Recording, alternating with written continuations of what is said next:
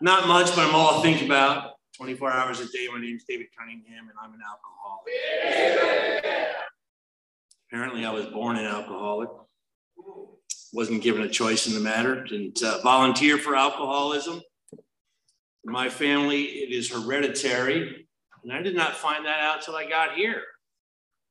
And the gentleman who ran the recovery home said, So who's the alcoholic in the family? And my mother, who's checking me in, says, Yeah, his my husband's father died of alcoholism. He died dr- uh, drinking while taking Antabuse back in the 1950s. So I never met. So apparently, I'm not the first in my family, but I am the first crackhead in my family. I got that going for me.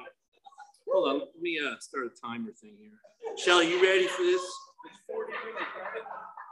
Shit, let me stop. Greg is still speaking on my timer. Oh, reset. Congratulations to our birthday people tonight. Uh, two of them. That's awesome. You know, I, I had the pleasure of uh, spending time with Mr. Ayers this morning at morning meeting and breakfast and being of service to the party you guys went to today. That's my life today. You know, I got dogs, laundry, housekeeping, being of service to friends and family.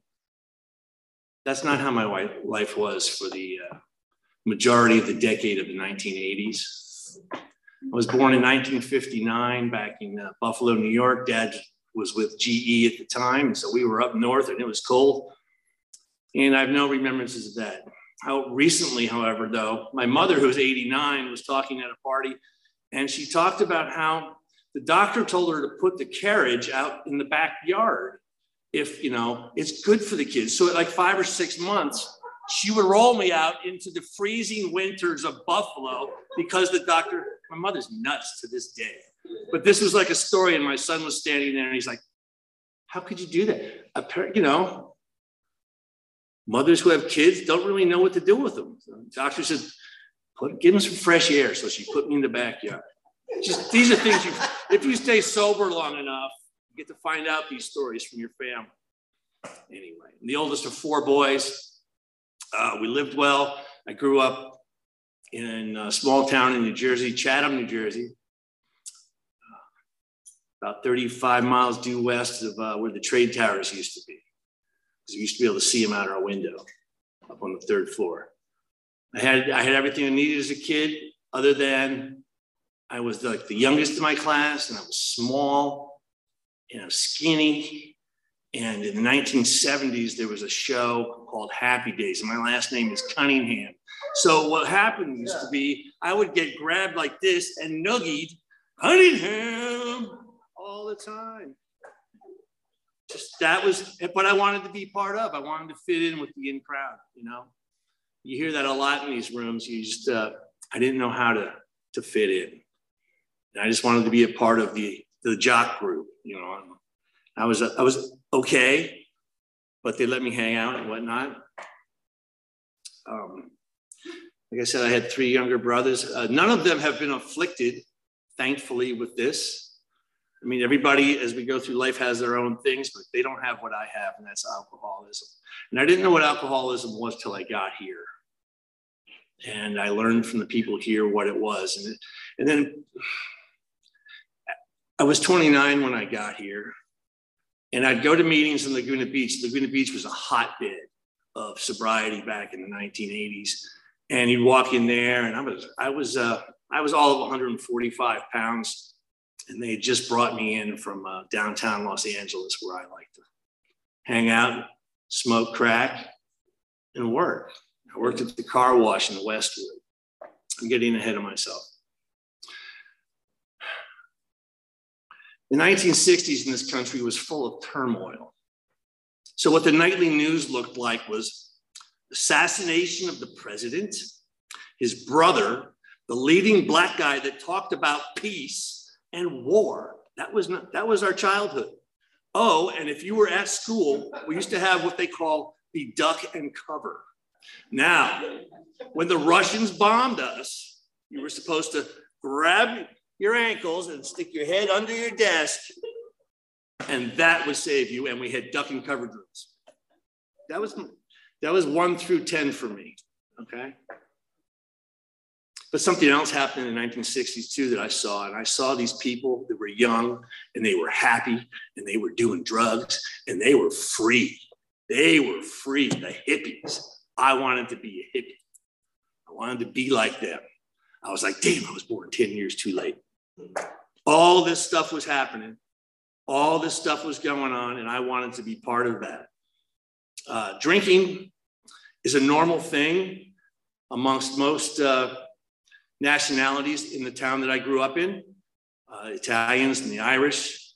Uh, it was well okay when you were 14, 15 years old. If you went to their house, your parents, their parents would give you a beer or two or three, and you'd go to the basement and play pool or whatever. And uh, so drinking was a very normal thing because everybody did it. And I would look around and I'd say, the successful looking guys with the pink shirts and the green pants and the red noses at the bar at the country club, what are they drinking? And then they were drinking this ugly stuff. It turned out to be scotch. And I'm like, I have to learn how to like to drink that. My first drink was probably a beer I stole from my dad on a, winter camp out in Boy Scouts or something at age 14 or 15. Didn't do anything for me. Not, i knew I had to drink it to fit in. Knew I had to drink it because that's what everybody did. We drank. Everybody drank. Drinking was very normal then. Uh, the drinking age where I grew up was 18. I, uh, like I said, I lived about 35 miles outside of uh, New York City. So we would take the train into New York, go see concerts in New York, go to bars in New York. You know, age 16, I was a real young looking 16, but they had no problem serving me pitchers of beer at any any bar in New York. I got thrown out of my first bar when I was 16 for smoking a joint in the bar, not for drink being underage drinking. And, and they didn't make me leave immediately. They were like, well, when you finish that pitcher, you have to go. and the people on the tables around, the older people, like kept pouring more. We so that was a thing back east, going to New York and doing damn near anything you wanted to. There was just a lot of freedom. It wasn't far away. And we, when you're able to drive, we drove into the city. Um, I mentioned last time I spoke here at 10 minute that I, I've been thrown out of almost everywhere or asked to leave. And New York City had, I was asked to leave there, but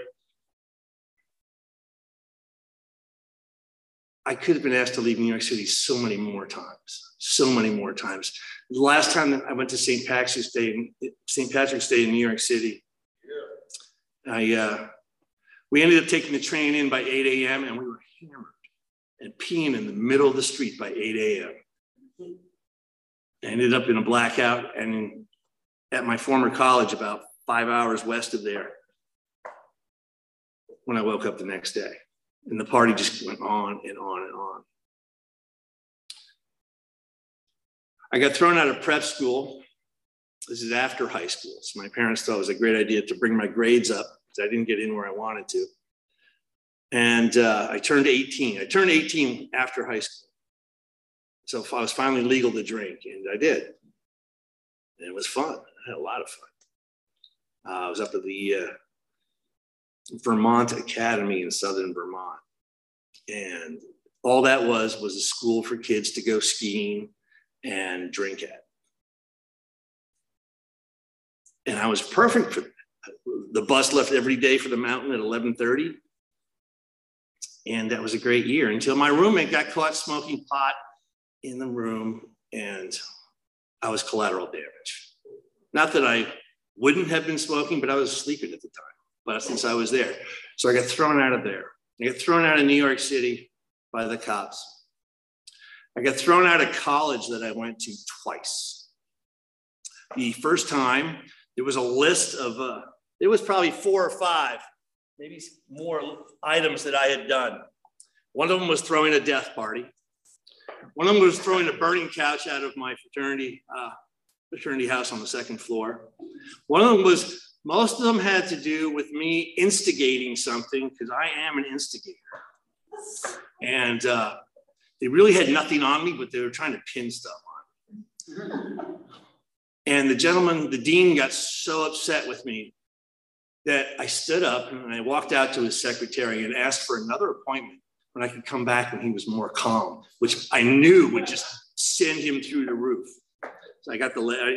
I got the letter, and uh, you're suspended. You're suspended. But my family had good connections, and so I ended up working for a uh, New Jersey State Assemblywoman, Leanna Brown. She's long. She's since passed now. I can mention her name. I was her driver. And I would take her to different political events all around New Jersey, well, so she could study up on the next place we're going to. And she was amazing. She could work a barbecue and talk to everybody and remember what their kids' names were. And little Johnny played softball. Just it was a fantastic thing. My job was to get her uh, tonic waters with a slice of lime, and I would uh, I'd have rum and cokes because it was open bar. And besides, I was driving, I would just take black beauties to make sure that I was okay. Yeah.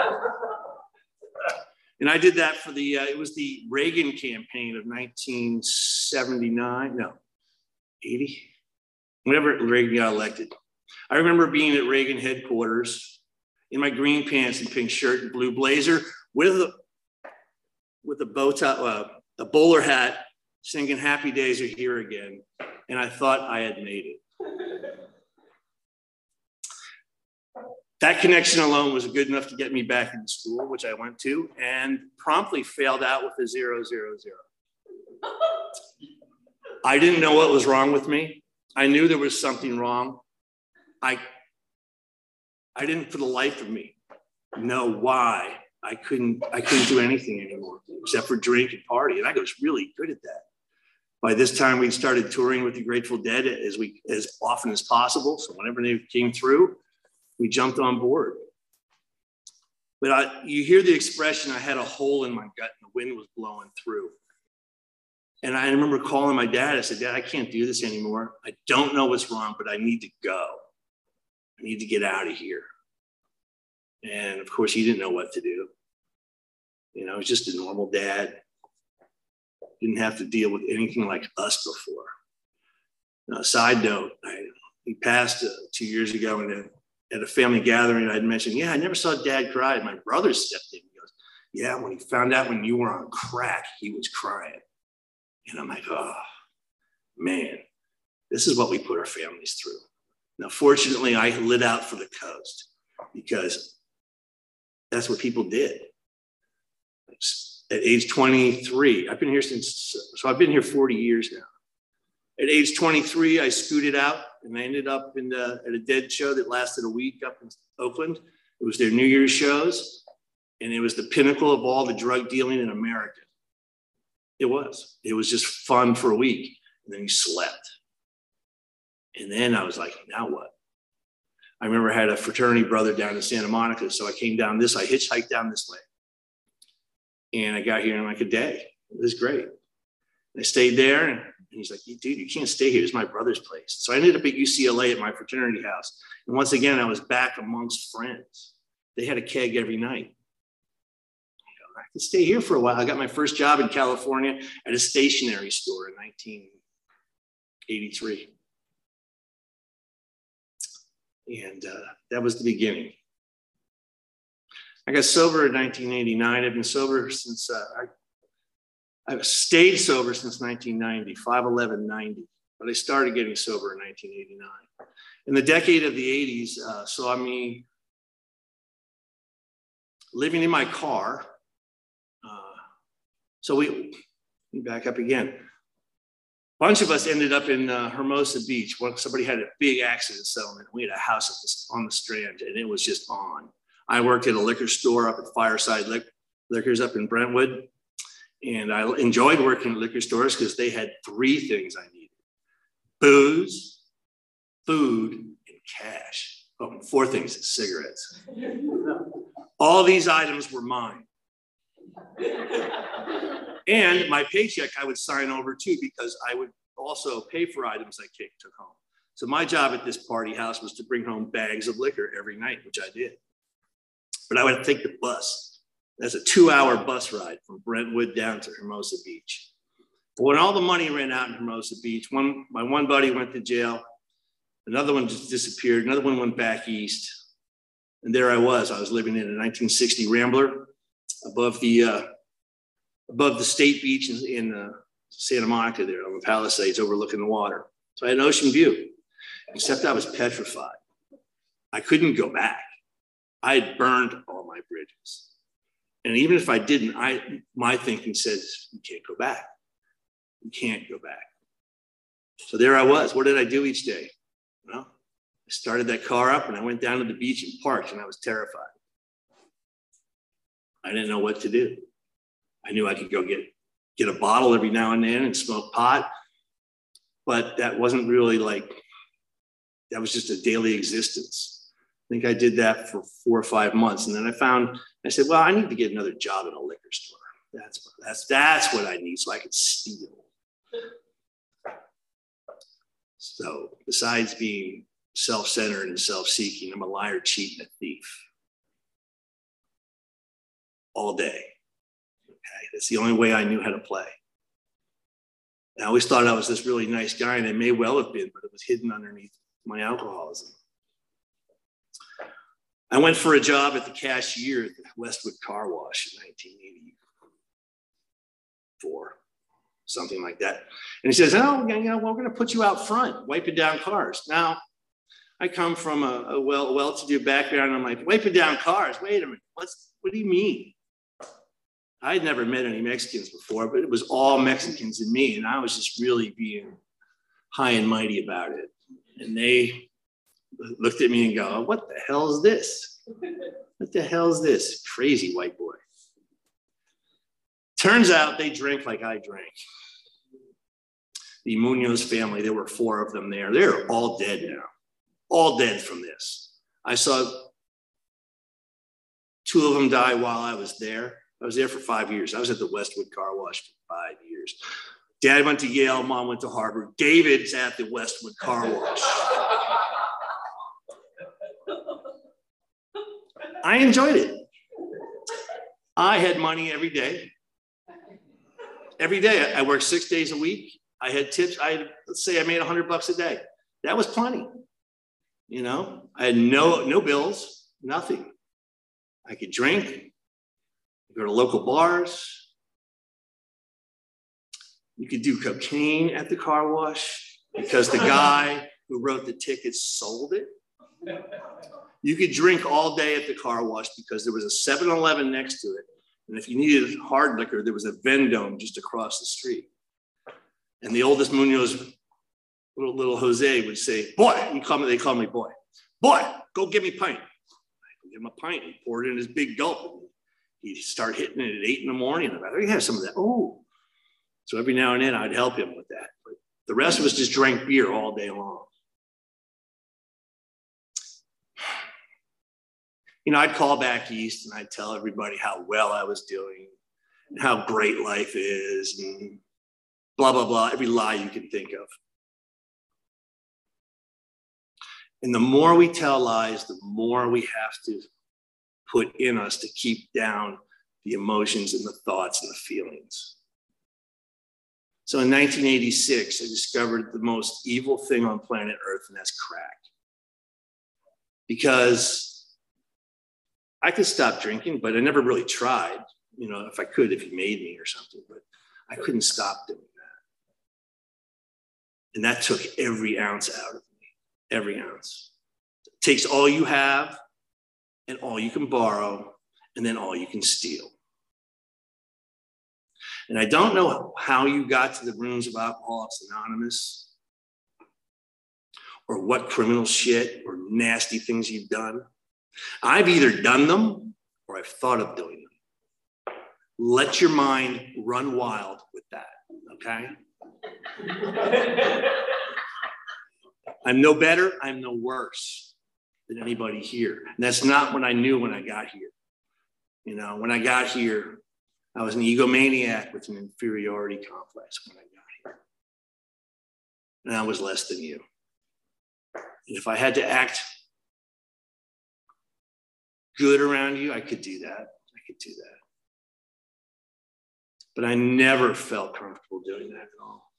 And the further down you get from doing this, the, the more you put in, the more the more hopeless it is, the more you know there's no way out.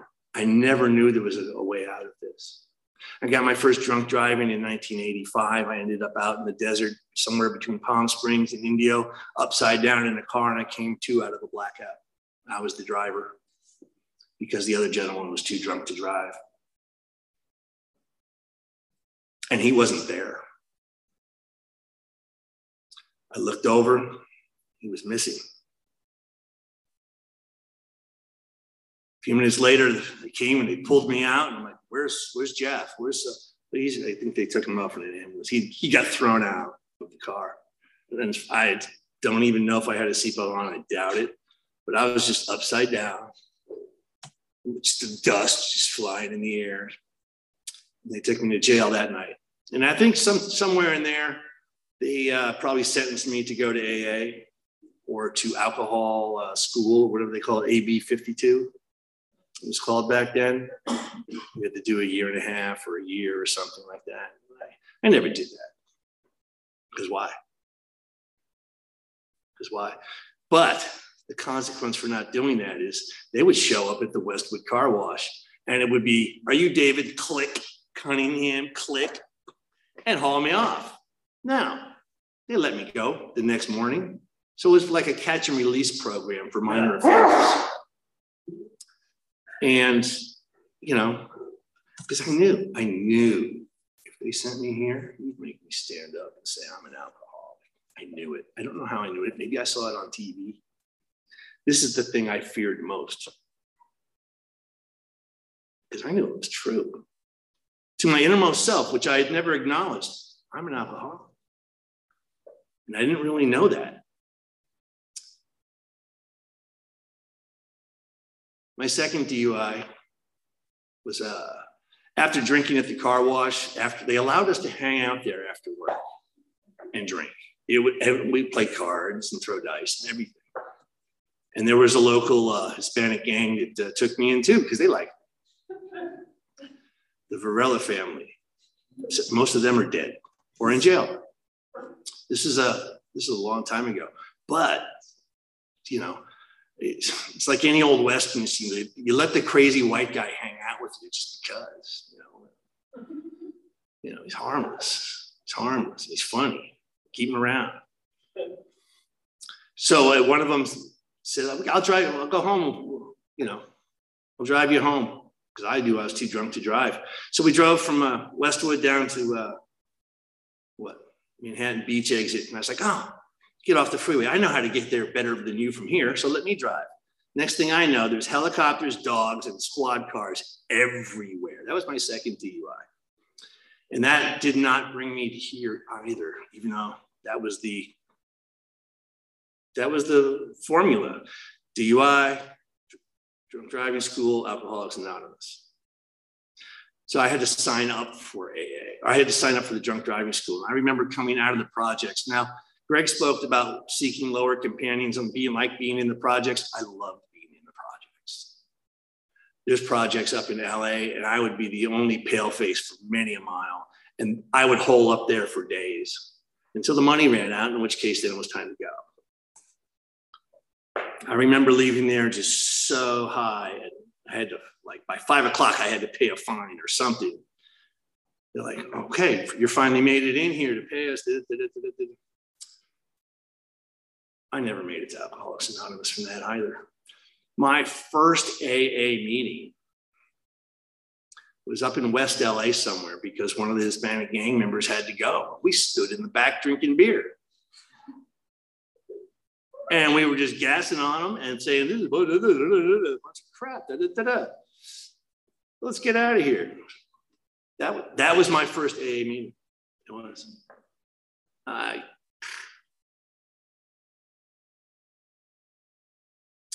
things took a turn for the worse the later it got in the 1980s because by now I could no longer hold it together and live in Manhattan Beach. I'd be living down in the Pico Union District of Los Angeles. I would, uh, I, I spent, like I said, the gentleman at the car wash took me in and I would live with them. And they didn't speak English, but we all drank. Some of them did drugs. So it was just, it was just, it was a way of life. And once again, I would call back east and tell, tell my mom and dad how well I'm doing. And when I went back for vacations, it, it was a welcome break from like, ah, get away from the drugs. I remember one time I was uh, visiting my college girlfriend down in Ocean City, New Jersey. And when at the after party, after at the at the country club or something like that. The gentleman in the room spoke up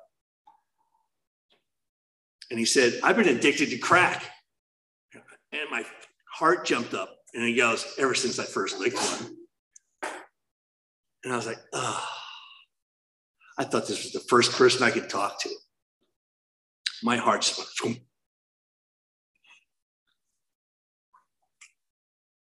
I ended up uh, living in the Barbizon Hotel in downtown Los Angeles for a good six months alone. Actually, S.A. Tony lived with me for a while because we did drugs together every day. I could hold it together just well enough to get to the car wash. How about that on your card? I'm just good enough to make it here. Because it was a dollar five from downtown Los Angeles to Westwood each day. And at every day at, at uh, 12:55 before the liquor store across the street closed, I had to make that decision.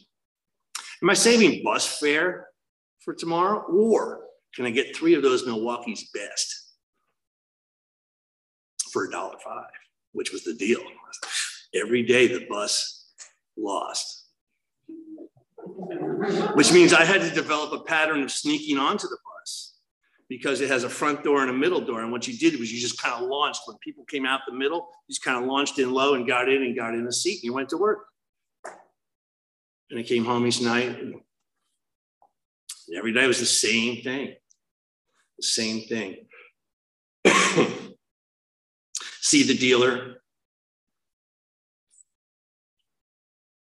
get high, try to lie down for a half hour, do it again. I mean, there was a point years earlier when you first started doing cocaine after drinking all night.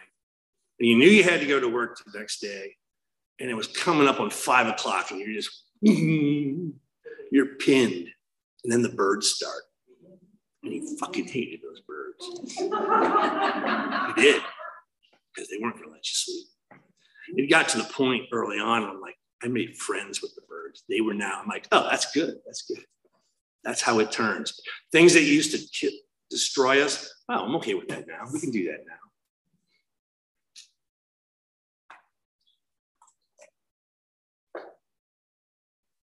Nineteen eighty nine, there was two gentlemen into my hallway, two big guys, and the sun was behind them. And I'm like, I stepped out and I go, they're here to kill me. I deserve killing. I need to be put down. It was my brother and my best friend who had called my family back east and said, Come get him, he's dying. He told me very recently, he's like, Yeah, you know, the code of the, the code of the drug addict, you, know, you don't narc on each other because I, I still don't find I did the right thing. My brother says to me, Dad thinks she needs to see a doctor. I'm like, oh, give all this up? I was in a $15 a night hotel room. I'd been there for a very long time. Who knows? I agreed to go tomorrow. But tonight we're going to smoke crack, right? You got, you got money? Okay, get some beers and crack. We'll play chess. I'll show you how smart I am. Whooped his ass. But I did go down to, uh, it was the Los Altos mental ward, and I don't even think it's there anymore. So we came down the 110 and then across and went by Marine World, which isn't there anymore. And I drank a few beers there. And then we went to uh, the hospital. And like I said, I was 145 pounds and just crazy, crazy. I had no future. I, I spoke here before and I said, I used to hope for nuclear war. That was the only chance I had to be even with everybody else again. That was my only chance. I had no hope.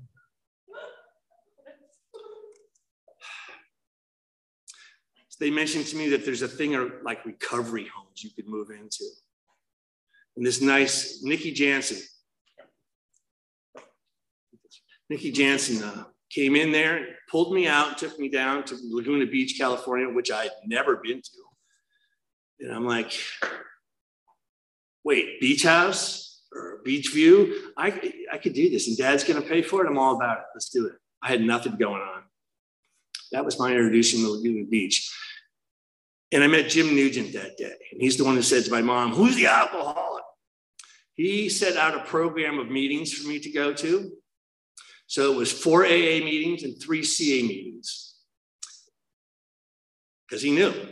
He'd been around long enough to know that if alcohol's not your thing, that's okay. But we're going to get you to where they really can help you. And I was fortunate this Cocaine Anonymous use exactly these 12 steps, exactly, except for the words different alcohol, crack, cocaine. And since I was also an alcoholic, I was okay to either place sick. I wasn't real accepted here. The older crowd, except for one man, Joe Quinn.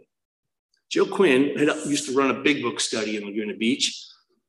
And by golly, it was Joe Quinn's meeting, and you suited up and showed up, and he didn't care who you were that was my introduction to AA. And uh, there was nothing but love here. Love and, and something I had none of hope. I had no hope. You know, you hear about people being a miracle in the program. I think everybody hears the miracle. You know, and I would badmouth it and say, ah, miracles, bunch of crap, bunch of damn religious crap you know, but I went to a 7 a.m. meeting every day. I went to a night meeting every night and we had a house meeting. So I went to three meetings a night or three meetings a day for seven months. That's my indoctrination to Alcoholics Anonymous. I met gentlemen like Greg, who was here ahead of me. And yeah, he was a dick down at the end of the street. And, uh, you know, Mr. I've been sober for a while. I was going in and out at the recovery home. I was not staying sober. I was not struck sober by the fact that here's relief. Here it is free. This was my chance to get over and get loaded again, meet people in these rooms and get loaded with them. Everybody who's been sober long enough will tell you that there's a lot of bodies behind us. Some of them, when you're out there using, some of them that you meet in these rooms that just aren't here anymore.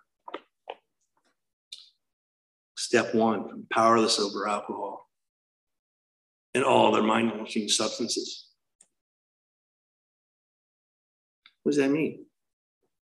That means that these hands are going to put things in my mouth and I can't stop them unless I have a power greater than myself. How does that happen? Step two, came to believe that power greater than ourselves could restore us to sanity. Tells me two things. One, A, there's a power out there I could use it. B, I'm fucking insane.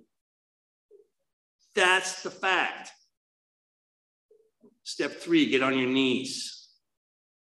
Made a decision. All you do is make a decision. Let me make a decision that I'm going to look for a power greater than myself to help me. I found a sponsor.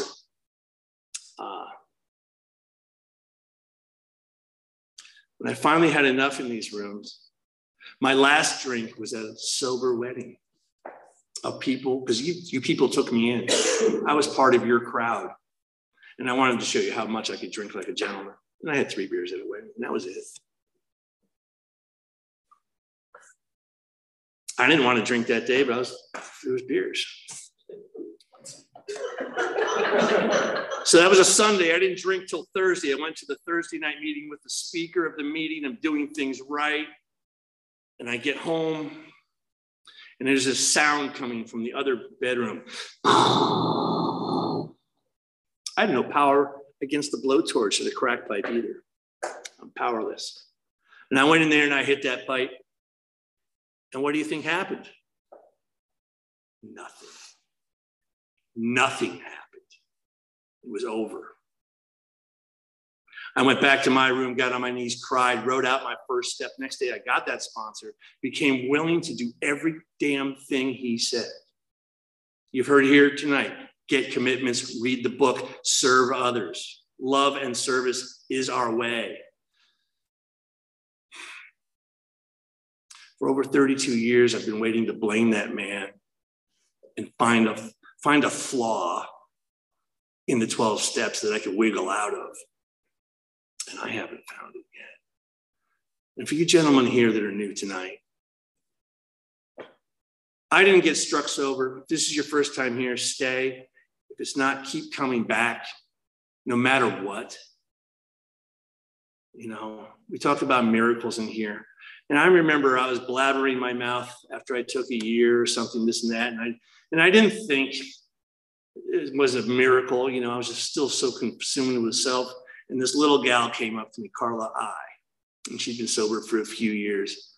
And I was like the, the mom of the group. And she came up to me and she went,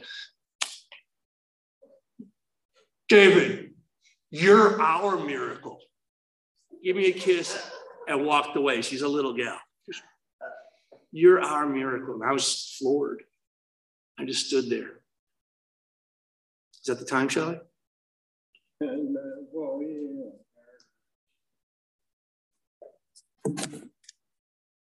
Can I tell stories about Tim? anyway.